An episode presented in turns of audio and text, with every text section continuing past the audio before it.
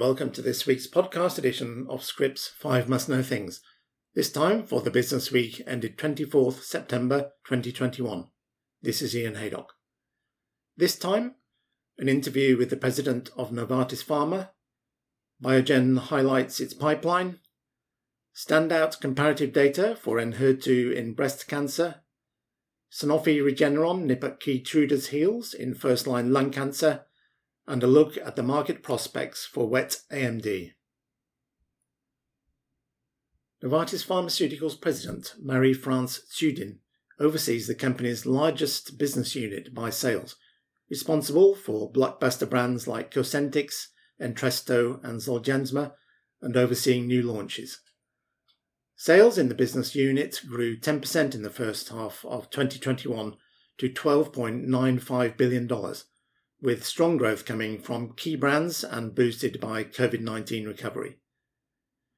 Two years after taking over the pharma president role in June 2019, Tschudin is focused on continuing to drive growth out of the company's anchor brands while establishing the next wave of big pharma sellers, namely Kesimpta and Leqvio and other pipeline drugs. Kesimpta launched in September 2020 despite the challenging pandemic situation as a new CD20 targeting monoclonal antibody approach for multiple sclerosis. Leqvio, a PCSK9 inhibitor administered twice annually, was approved in Europe in December 2020 but was delayed in the US because of the FDA's inability to inspect the third party manufacturing facility due to COVID related travel restrictions. Novartis has since resubmitted the BLA relying on one of its own internal manufacturing facilities in Austria, and is expecting action on the application by 1st January 2022. Tschudin talked to Scrip's Jessica Merrill in an interview in New York City on 16 September about preparations for the expected launch of Inclisiran in the US, how COVID 19 has upended business practices for good and bad, and other topics like US drug pricing reform and payer dynamics in the US and Europe. Part 1 of the Q&A focuses on the COVID-19 recovery, the launch of Kesimpta and preparations for the US launch of Inclisiran, and Part 2 will cover pricing issues and anchor franchises. In the wide ranging interview, the executive addresses issues such as the impact from COVID 19 evolving in the second half of this year, on which she noted it is still a little bit of a mixed picture because we have definitely seen a recovery.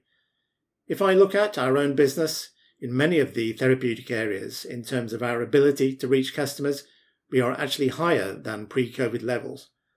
But where you do see that things haven't quite come back to normal is that patients are still not back at physicians' offices the way they were pre COVID. That is really worrying. Do check out the complete interview for this and other insights in full. Biogen is keen to show that it has more in its R&D pipeline than its newly approved Alzheimer's drug Aduhelm, which is struggling to meet even conservative early sales expectations. So the company hosted an R&D day on 21st September to showcase its 33 early through late stage clinical programs for investors. The pipeline will yield clinical trial results between fall of 2021 and late 2022 for five drug candidates from two proof of concept studies and four phase 3 trials. Those readouts will come from drugs for Alzheimer's disease, amyotrophic lateral sclerosis, depression, and schizophrenia, Mandy Jackson writes. Many depend on genetic causes of disease or other biomarkers as part of Biogen's effort to increase the likelihood of success and reduce the risk associated with neuroscience and immunology drug development. The company's early to late stage clinical R&D pipeline also includes therapeutic candidates for stroke and lupus. Biogen head of R&D Alfred Sandrock said during the investor event that the company considers four key factors in determining whether to advance drug candidates discovered internally and by external partners. These are unmet need for patients, caregivers, doctors, and payers, a drug target validated by human genetics, molecular pathophysiology, or clinical observations, whether the drug can benefit from Biogen's core competencies, and the feasibility of development based on current tools, clinical measures, and regulatory science. Biogen is investing in research tools and partnerships to investigate genetic drivers of disease and other biomarkers that help de risk early programs in development. The science is breaking and the technologies are at hand, Sandrock said. We believe this is exactly the right time to be pioneers in neuroscience. AstraZeneca and Daiichi Sankyo's Enhertu was one of the standout drugs at the European Society for Medical Oncology meeting, with head to head data from Destiny Breast 03 presented on 18 September showing an overwhelming benefit on progression free survival versus Roche's Kadcyla in second line HER2 positive breast cancer. Jessica Merrill writes that the strong data are expected to position Enhertu as the new standard of care in the second line setting and raised expectations for the drug's staged move into the first line breast cancer setting and other solid tumour indications. The data were expected to impress because the companies already revealed in a top line data release that the newer antibody drug conjugate was superior to Kadcyla, an older ADC that combines the monoclonal antibody in Herceptin a cytotoxic agent. The margin of benefit still came as a surprise, however, with Enhertu showing a 72% reduction in risk of disease progression or death compared to Kadcyla at the pre-specified interim analysis. The median PFS for patients treated with Enhertu was not reached after 15.5 months of follow-up, while the median PFS was 6.8 months for those treated with Kadcyla after 13.9 months of follow-up. On investigator assessed PFS, which was a key secondary endpoint, patients treated with Enhertu experienced a threefold improvement in PFS of 25.1 months versus 7.2 months for Kadcyla. Overall survival data were not yet mature, but there was a trend towards improved OS with Enhertu. The strong results suggest Enhertu is well positioned to supplant Kadcyla as the second line choice following initial treatment with trastuzumab and chemotherapy. Enhertu handedly beat former standard of care Kadcyla on all efficacy metrics, tripling PFS and doubling the response rate, which should continue the drug's advancement into earlier lines of therapy, SVB Leerink analyst Andrew Berens said in a 20th September research note. The data also validate the expensive partnering deal AstraZeneca signed with Daiichi Sankyo in 2019 to gain global rights to the ADC. AstraZeneca paid $1.35 billion upfront and agreed to pay up to $6.9 billion in total for rights to the therapy.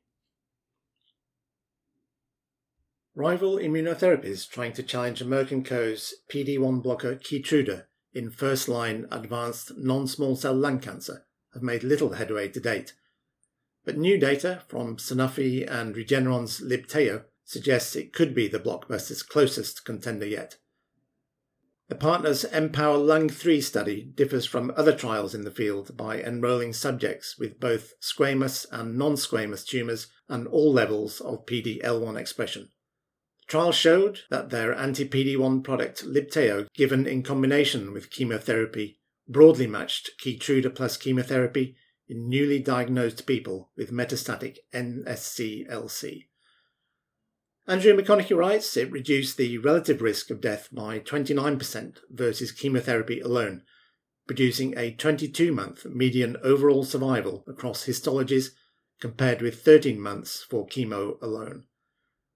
Median progression free survival was 8 and 5 months, respectively, a 46% relative reduction in the risk of disease progression. That's well short of the 50% relative risk reduction in death that Keytruda achieved in the Keynote 189 trial in non squamous NSCLC, which was the basis of its approval for first line use in combination with chemo in 2018 but it was close to the 36% reduction seen in the Keynote 407 trial in squamous NSCLC. The combination also achieved a 43% objective response rate compared with 23% for chemo alone, with a median duration of response of 16 months versus 7 months, respectively. The fact that Empower Lung 3 pools different patients together makes direct comparisons with other trials problematic, but Regeneron and Sanofi claimed the data surpassed other competitors apart from Keytruda, including Roche's Tecentriq and BMS's Opdivo. Although the product was sixth in the PD1 PDL1 inhibitor class to reach the market, Regeneron is now confident that Libtayo can leapfrog its competitors in NSC LC and confirm that it would be filing the results with regulators shortly. Finally, the US treatment market for wet age related macular degeneration has been solidly established for a decade, dominated by two powerhouse anti VEGF brands, Regeneron's Eylea and Roche's Lucentis.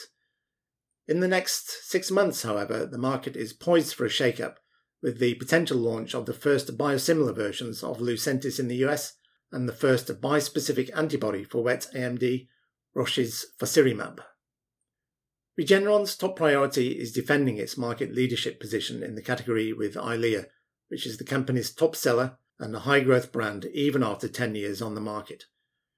Regeneron is currently testing a high dose version of Eylea in phase 3 studies, which, if successful, could extend the duration of treatment and strengthen the brand's position against new competition. Eylea and Lucentis are also approved for various diabetic eye diseases that affect the retina, including diabetic macular edema and diabetic retinopathy. The opportunity remains significant despite current treatment options, partly because of the aging population and because of growth opportunities in new indications in diabetic eye diseases where growth rates are higher. But the biologics require regular burdensome injections into the eye with varying degrees of duration, which means drug makers see an opportunity for improvement. But one key question, Jessica Merrill writes, is how payers will perceive the value of high cost brands that deliver more durability if a cheaper biosimilar version of Lucentis is available. Off label use of another VEGF inhibitor, reformulated version of Roche's Avastin, is already commonplace in the category, even though it was never approved by the US FDA for wet AMD. Because it costs less, some insurers require its use as a step edit before moving on to treatment with Lucentis or Eylea. Pressure from payers to reduce spending in the category will surely be intense given the costs of Eylea and Lucentis. Samsung Bioepis' biosimilar Lucentis was approved by the FDA on 20th September under the brand name Byooviz. The same product was just approved by regulators in Europe, though a launch in Europe is not expected until 2022. That's all for this time. Many thanks for listening. All the articles in full mentioned here are linked in the article accompanying this podcast, and do take a free trial if you're not already a subscriber to see what you're missing. Bye for now.